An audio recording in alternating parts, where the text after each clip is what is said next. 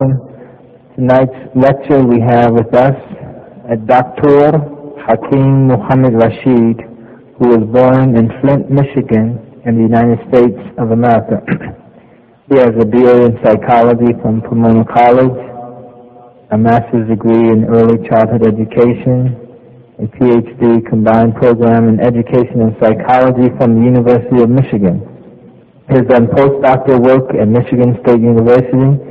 He is taught at Jackson State University, which is in Mississippi, University of South Carolina, University of Michigan at Flint last year. Uh, last year, he was a visiting professor at the University of Khartoum in Sudan. Currently, he is an associate professor of human development at Howard University in Washington, D.C. He is on leave as a Fulbright scholar at King Saud University here in Riyadh, and we welcome Dr. Hakeem Muhammad Rashid.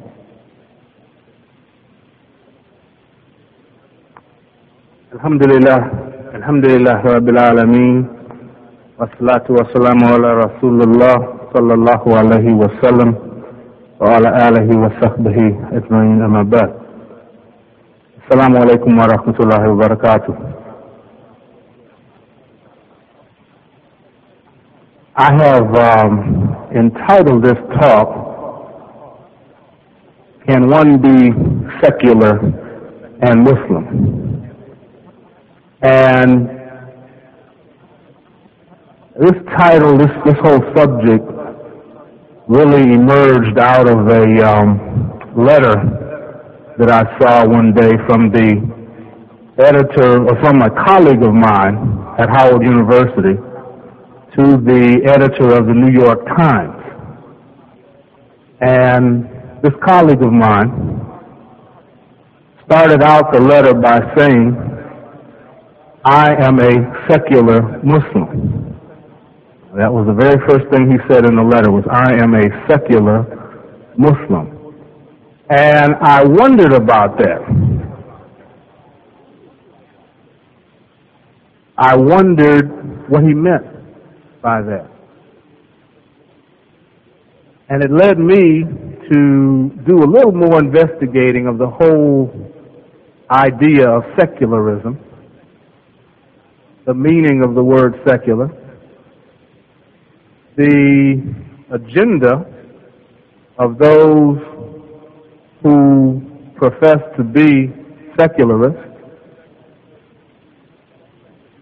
and the implications of the process of secularization for the Muslim world. Now, as we know, the Muslim Ummah today faces a number of challenges to its overall well-being. We can talk about poverty, famine, illiteracy, technological backwardness, decaying infrastructures. These are in many respects the defining characteristics in virtually every country that claims a Muslim majority. Despite these material deficits in the Muslim Ummah's overall quality of life, however, a much greater threat to its continued existence is at hand.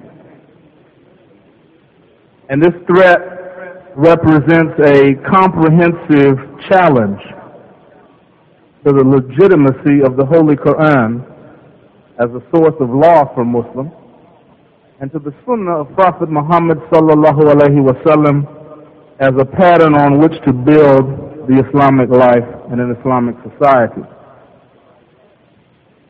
This threat is the process of secularization, a process that is viewed by its uh, adherents, those who believe in secularization, as evidence of the human being's evolution. Evolution from superstition to rational thought. And it's important to constantly keep that in mind, that the secularist view their worldview as a stage of evolution. from superstition to rational thought. Now, this threat to the Ummah is profound not because of the strength of intellectual argument supporting secularization, but because the advocates of secular, secularization have the economic and military wherewithal to force compliance with their worldview. It's not about the process being intellectually strong, being an intellectually strong argument for secularization. Now we have a situation where those who believe in this process can force others to comply. Now I'd like to address uh, uh, briefly four basic questions that are essential to any discussion of the relationship between Muslims and secularization. First of all, what is secularization? We have to be clear on our uh, definition. Secondly, how has the Muslim mind become secularized? Thirdly, and this is basically the title of the presentation, can one be both secular and Muslim? And finally, what kind of methodology should we employ for desecularizing the Muslim mind? In other words, taking the, the, the, the, the Muslim mentality away from this process of secularization. What is secularization? And notice that I'm using the word secularization as opposed to simply secular or secularism. Okay. Secularization is a process. It is a process that is ongoing. Now, the Dutch theologian uh, Cornelius van Peursen has defined secularization as the deliverance of the human being, and I would like to quote him, the deliverance of the human being first from religious and then from metaphysical control over his reason and language. Unquote. Up. and I, let me repeat that. From uh, the theologian, uh, Dutch theologian Van Peursen, secularization is the deliverance of the human being, quote, first from religious and then from metaphysical control over his reason and language. Unquote. He goes on to state that secularization is, quote, the loosing of the world from religious and quasi-religious understandings of itself, the dispelling of all closed worldviews, the breaking of all supernatural myths and sacred symbols, the defatalization of history, the discovery by man that he has been left with the world on his hands, that he can no longer blame fortune or the Furies for what he does with it, unquote. And he goes on to say, secularization is, quote, man turning his attention from the world beyond and toward this world and this time, unquote. With secularization comes, quote, the disappearance of religious determination of the symbols of cultural integration, unquote. He says it suggests, quote, and I know I'm quoting him liberally, but I think it's important to get this from an authority in this whole process of definition.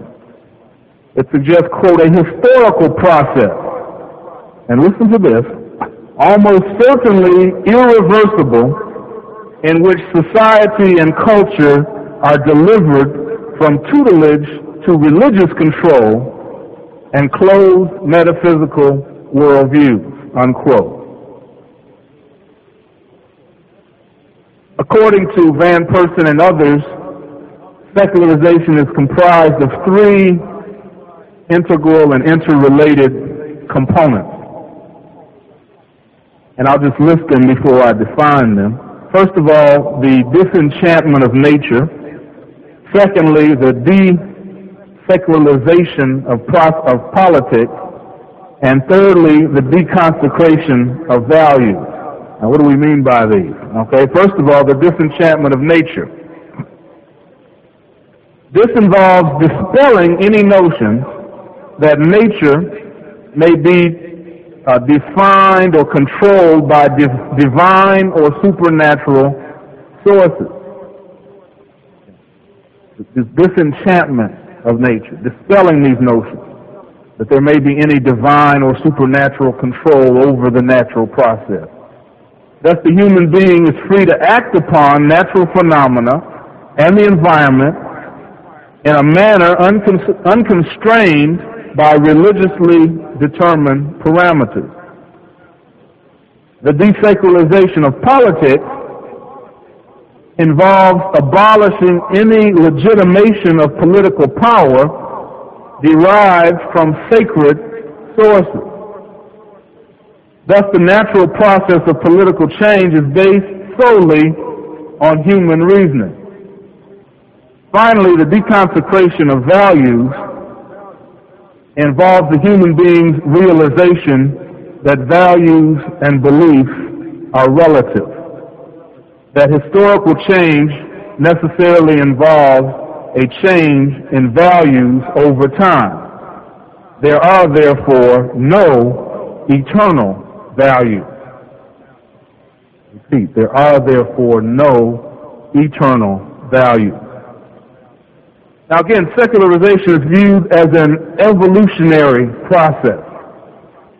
A process through which the human being move, moves from infantile, immature notions of God's will, prophecy, and revelation to adult-like, and I have these in quotation marks, adult-like, mature notions of man's will, prediction, and reason. So again, an evolution from notions of God's will, prophecy, and uh, revelation, immature notions, to mature notions of man's will, prediction, and reason. In the book, The Future of an Illusion, for example, Sigmund Freud describes man's development of the concept of God as emerging out of a need or a continued need for a father figure. Secularization thus describes a process through, through which the secular worldview emerges. A worldview that just as any other worldview attempts to explain how the human being came into existence, his reason for existing, and his ultimate fate. While it is true that the adherents of the secular worldview focus their attention on the here and now, there is clearly no shortage of secular explanations for man's creation, they call it evolution, or his ultimate fate, they call it the Big Bang Theory. The emergence of secularism as a dominant worldview in Europe and the West is a direct result of the schism or the break between the Roman Catholic Church and science that characterized the Dark Ages. Scientific explanations that were at odds with church doctrine were seen as heretical and their adherents severely punished, if not put to death. This drove the scientific community underground where it ultimately developed its own worldview devoid of theological underpinning. In the Islamic world, however, no such schism took place between religion and science. The seeking of scientific knowledge was seen as an act of worship, and many great religious leaders were scientists as well. Now let's move on to this, this second question again briefly. How has the Muslim mind become secularized? As the Muslim Ummah sunk into the pit of colonial and neo-colonial domination, it lost its ability to educate its own citizens. Fragmented into artificial nation states created by the Western colonial masters, a dual educational system was imposed that created a false dichotomy between Islamic and modern, that is secular, education. The leadership of the newly formed states was drawn from those educated in the secular system. And soon a Western-oriented elite was prepared to administer, administer the affairs of the newly formed nation. A prerequisite for membership in this ruling elite, however, was commitment to Western values, Western education, and the Western worldview. This westernization of Muslim mind necessarily creates hostility to Islam since Islam was the dominant ideology of the West newly conquered foe. The conquering of Muslim lands, however, was not done in the name of Christianity. The motive was material gain and the exploitation of the vast resources possessed by the Ummah. Muslims did not have to be converted to Christianity. It was enough that they simply abandoned Islam. And I'd like to quote a, a publication of the, the International Institute of Islamic Thought in terms of this, I guess we would call it a de-Islamization process. And I quote, the colonial, colonialists attacked everything either directly or by their native puppets. The perfection of the Quranic text, the message of the Prophet sallallahu alaihi wasallam, the veracity of the Sunnah, the comprehensiveness of the Sharia, and the glories of Muslim achievements in culture and civilization were severely denigrated. None of them were spared. The purpose was to inject doubt into the Muslim's confidence in himself, in his ummah, and in his faith and ancestors. The object was to undermine his Islamic consciousness and to subvert his Islamic personality, unquote. Thus we're planning to see the secularization in the minds of Muslims throughout the Ummah. Now, can one be both secular and Muslim?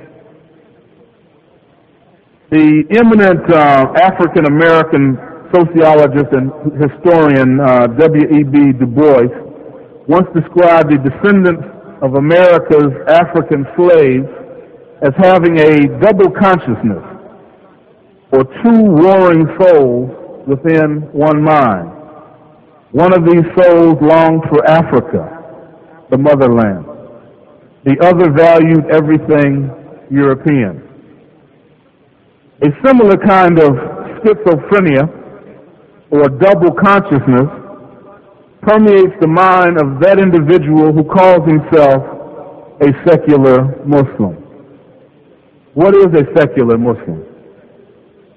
If it is a person that says that they believe in both secularization and Islam, then that individual is either out of contact with reality, what is called schizophrenia in the Western world, or has given the implications of this label very little thought.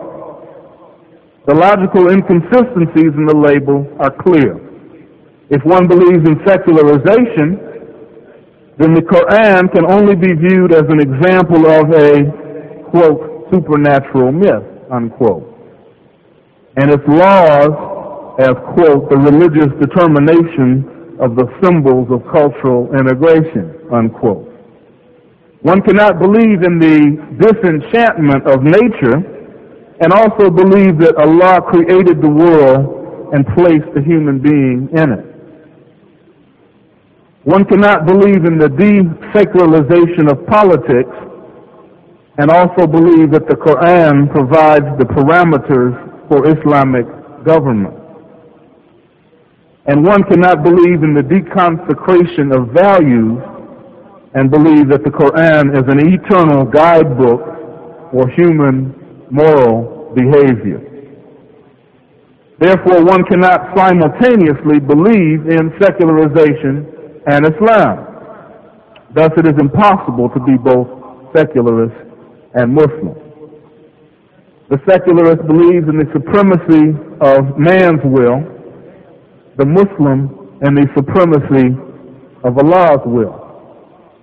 The secularist plays loosely with the quaint phrase, no religion in politics.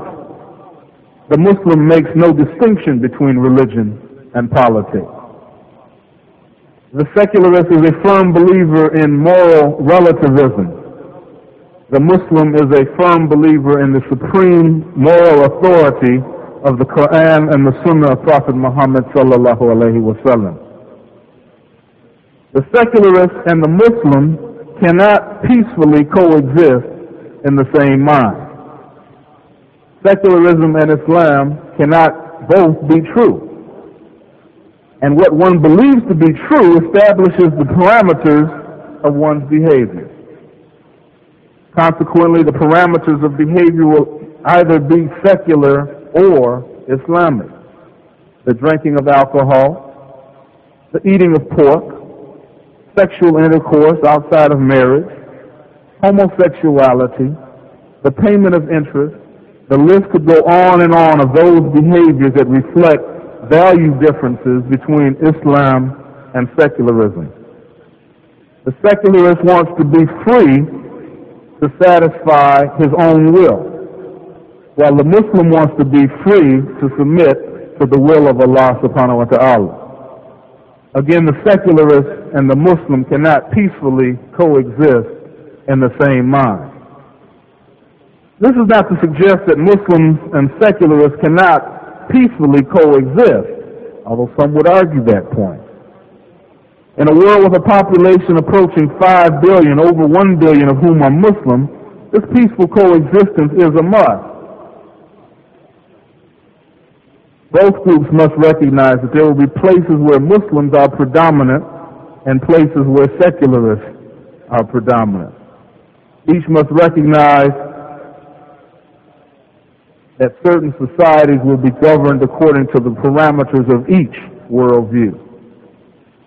I think we all recognize that Muslims are not in a position to impose Sharia in a land where they are an extreme numerical minority. But likewise, secularists cannot deny Muslims the right to establish Sharia within the context of an Islamic state in lands where they are clearly predominant. What is the methodology for desecularizing the Muslim mind?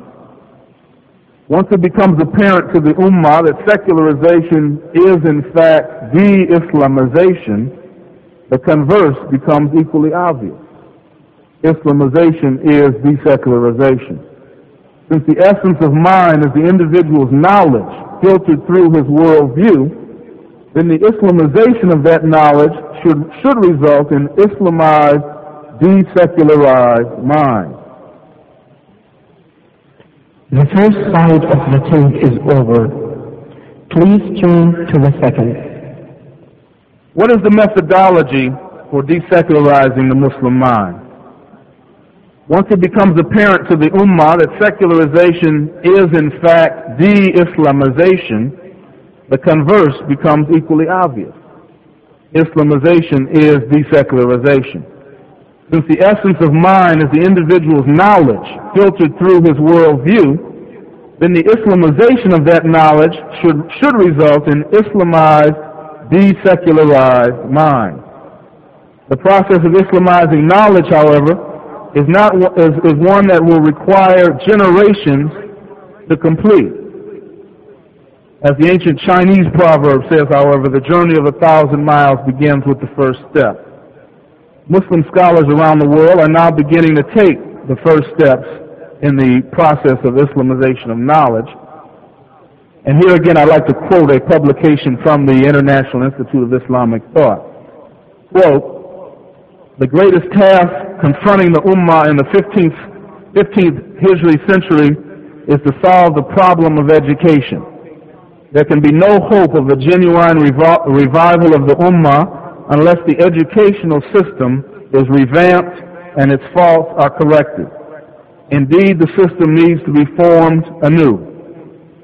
The present dualism in Muslim education, its bifurcation into an Islamic and a secular system, must be removed and abolished once and for all. The two systems must be united and integrated, and the emergent system must be infused with the spirit of Islam and must function as an integral part of an ideological program. It should not be allowed to remain an imitation of the West, nor should it be left to find its own way, nor should it be tolerated that it serves merely the economic and pragmatic needs of the student for professional training, personal advancement, or material gain. The educational system must be endowed with a mission, and that mission must be none other than that of imparting Islamic vision and cultivating the will to realize on a larger scale, unquote. This Islamic vision can only come from Islamic minds that are prepared to do ideological battle against those belief systems and worldviews that are anti-Islam. This preparation can only come through a thoroughly Islamized educational system that prepares its students to be both Muslim and modern. The children and young adults of the Ummah must be taught that it is possible to be Muslim and use technology to be Muslim and want a better material life. Secularists are not the only ones who use computers, fax machines, VCRs, and satellite dishes. The Islamic mind can rise to the challenge of secularization and engage it on every intellectual battlefield. As a former secularist myself, one who firmly believed that religion should only be a peripheral part of human life, if present at all, I experienced this intellectual struggle between Islam and secularism raging within my own mind, particularly my early days as a Muslim. How could I go from believing that God was an imaginary father figure, as my sheikh, Sigmund Freud, had taught, to believing that Allah was Lord of the world, Master of the Day of Judgment? How could I go from believing that religion was, in Karl Marx's words, the opiate of the masses, to believing that Islam was not only Deen al-Haq, but also the straightest path to human salvation? There was little emotion involved. It was, for the most part, an intellectual battle raging in my head between two competing worldviews. The outcome was decided through the application of reason. That uniquely human attribute that allows the human being to choose his own path. Of course, as a student of psychology, I had studied Abraham Maslow's hierarchy of needs. And I knew that self-actualization was considered the human being's ultimate need. Yet there was still something missing. I wanted to believe in something that not only addressed me personally, but also addressed the suffering masses of African American people. Secular humanism was not the answer. I saw where it was leading the West morally. drug abuse, sexual promiscuity, materialism, individualism, a breakdown of family values. All of these seem to be on the rise as religiosity and God consciousness decline. Was just any religion the answer? Of course not. I knew too much about Christianity and its legacy in the African American community to believe that it could ever be a liberating faith. Any religion that portrays God as a European man and says that people are born sinners could not be any of any lasting help to African American people. As I studied Islam, however, I began to have a vision of human potential that, that went well beyond anything presented by secularism, humanism, socialism, communism, or any of the other isms that I had studied. My study led me to conclude that although Islam came in its final form with the revelation of the Quran to Prophet Muhammad sallallahu alaihi wasallam, submission to, to God's will had existed in Africa for thousands of years. A, a struggle had thus been waged historically to establish the supremacy of God's will over man's will. The advent of Islam was a major element of that struggle, and the material and spiritual success of Islamic civilization in the first centuries after Hijrah bore witness to Allah's promise of success to the believers. The great Islamic empires in West Africa, Ghana, Mali, Songhai, the ancestral home of most African Americans, were also clear evidence of the progress made by African people under the banner of Islam. Finally, in my own struggle, I was convinced beyond a doubt that Islam was the solution. In essence, my reason had defeated my emotion. Since even though I was emotionally attached to the moral relativism and moral laxity of secular humanism, reason dictated that a change in value orientation and lifestyle was necessary for me personally and for African American people as a whole. It wasn't long before I publicly affirmed that there is no God but Allah and Muhammad is the messenger of Allah. My transformation from secularist to Muslim was official, although the desecularization of my own mind would be an ongoing process. This is the message I want to leave you with in conclusion that this desecularization of the Muslim mind cannot take place overnight. It is a process, however, that must take place if the Muslim Ummah is to achieve any semblance of strength within the community of nations. The Islamization of knowledge and the Islamization of education must be priorities. The Islamization process, however, must extend to all elements of culture and mechanisms of socialization, literature, film, television, radio, art, etc. We cannot afford to have another generation of Muslims grow into maturity with deep-rooted anxieties and apprehension about their Islamic identity. We cannot afford to have another generation of Muslims grow into maturity believing that the civilization produced by Islam is inferior to the civilization produced by Western secularism. And we certainly cannot afford to have many of the brightest minds in the next generation describing themselves with the schizophrenic term secular Muslim. May Allah continue to bless and guide efforts at Islamization throughout the Muslim Ummah. I just want to close with a hadith from Rasulullah sallallahu alayhi wa sallam, very brief hadith. دع ما يغيبك إلى ما لا يغيبك. Leave that which makes you doubt for that which does not make you doubt. And I think we all realize that the whole process of secularization that we see in the world today is designed to make us doubt the religion of Islam. We must study. We must commit ourselves to this Islamization process. And we must recognize that clearly one cannot be both secular and Muslim. Assalamu alaikum wa rahmatullahi wa barakatuh. أعوذ بالله من الشيطان الرجيم الله يأمركم أن تؤدوا الأمانات إلى أهلها وإذا حكمتم بين الناس أن تحكموا بالعدل. إن الله نعم ما يعظكم به. إن الله كان سميعا بصيرا. يا أيها الذين آمنوا أطيعوا الله وأطيعوا الرسول وأولي الأمر منكم.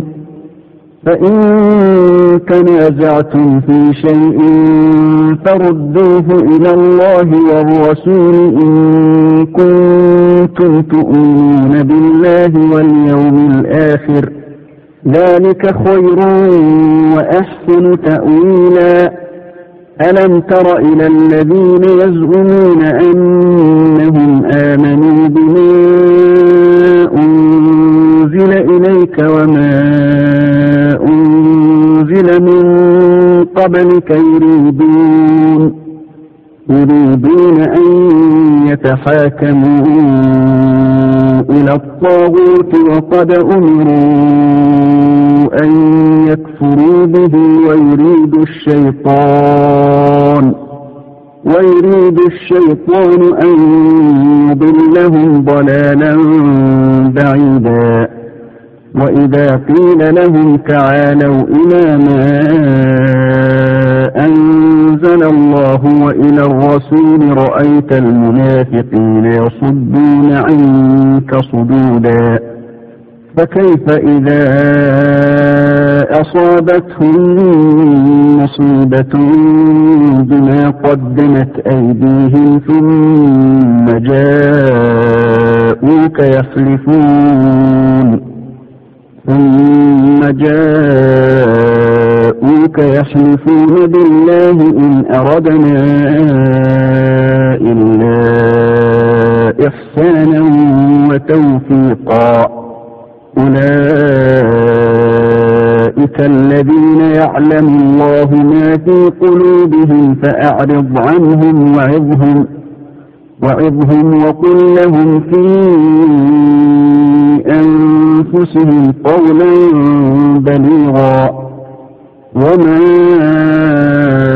أرسلنا من رسول إلا ليطاع بإذن الله. ولو أنهم إذ ظلموا أنفسهم جاءوك فاستغفروا الله واستغفر لهم الرسول لوجدوا الله توابا رحيما. فلا وربك لا يؤمنون حتى يحكموك فيما شجر بينهم ثم لا يجدوا في أنفسهم حرجا. ثم لا يجدوا في أنفسهم حرجا مما قضيت ويسلموا تسليما. أعوذ بالله من الشيطان الرجيم. فلا تعجبك أموالهم ولا أولادهم. إنما يريد الله ليعذبهم بها في الحياة الدنيا وتزهق أنفسهم وهم كافرون. ويحلفون بالله إنهم لمنكم وما هم منكم ولكنهم قوم يفرقون. لو يجدون ملجأ أو مغارات أو مدخلا لولوا إليه وهم يجمحون. أعوذ بالله من الشيطان الرجيم. ولئن سألتهم ليقولن إنما كنا نخوض ونلعب. قل أب الله وآياته ورسوله كنتم تستهزئون. لا تعتذروا قد كفرتم بعد إيمانكم. إن نعف عن طائفة منكم نعذب طائفة بأنهم كانوا مجرمين المنافقون والمنافقات بعضهم من بعض يأمرون بالمنكر وينهون عن المعروف ويقبضون أيديهم نسوا الله فنسيهم إن المنافقين هم الفاسقون. وعد الله المنافقين والمنافقات والكفار نار جهنم خالدين فيها هي حسبهم. ولعنهم الله ولهم عذاب مقيم. أعوذ بالله من الشيطان الرجيم. يا أيها النبي جاهد الكفار والمنافقين واغلب عليهم ومأواهم جهنم وبئس المصير. يحلفون بالله ما قالوا ولقد قالوا كلمة الكفر وكفروا بعد إسلامهم وهموا بما لم ينالوا وما نقموا إلا أن أغناهم الله ورسوله من فضله فإن يتوبوا يك خيرا لهم وإن يتولوا يعذبهم الله عذابا أليما في الدنيا والآخرة وما لهم في الأرض من ولي ولا نصير The World Assembly of Muslim Youth, WAMI. The World Assembly of Muslim Youth was founded in 1392 of the Hijrah, that is 1972 of the Christian era. Its headquarters is in Riyadh, the capital of Saudi Arabia. The World Assembly of Muslim Youth is the first international Islamic organization dealing specifically with youth affairs. It embraces over 450 Islamic youth and student organizations in the five continents. Among the aims of WAMY are the following five. One, to serve the true Islamic ideology based on Tawheed, the unity of God. Two, to consolidate the factors which are necessary to establish an ideological unity among Muslims and to strengthen the Islamic fraternal relationship among the Muslim youth. Three, to introduce Islam to the world by using all available means. Four, to support the constructive role of youths and students in developing an Islamic society.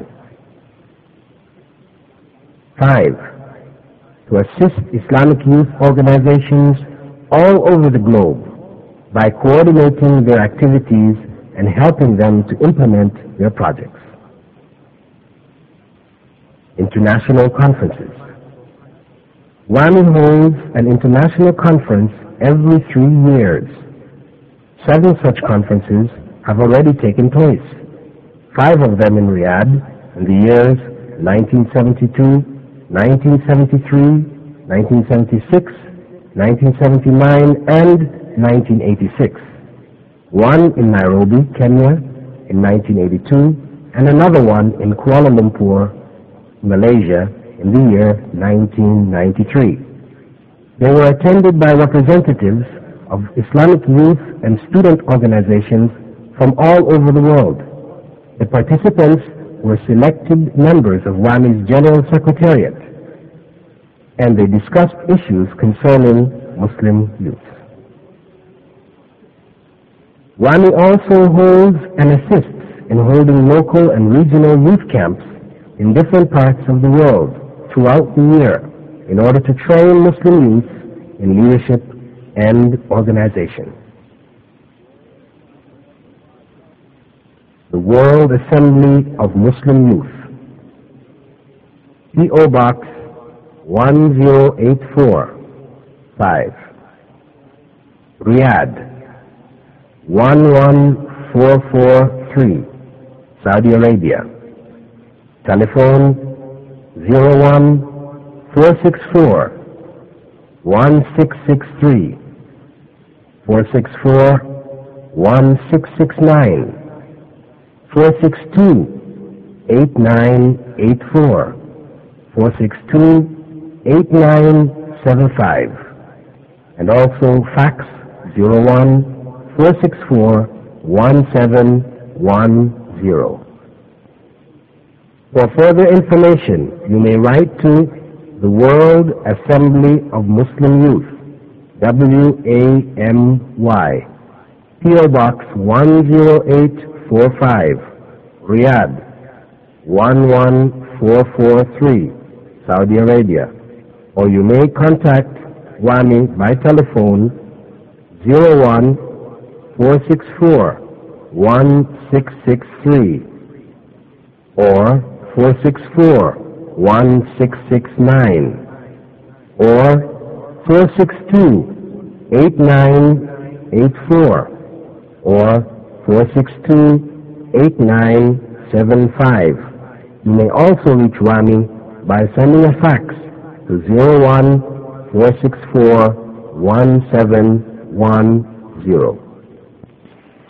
And Memory Islamic Recording, Riyadh, Sunayn, Harun Rashid Street, telephone 241-4498, fax 241-0615, Saudi Arabia.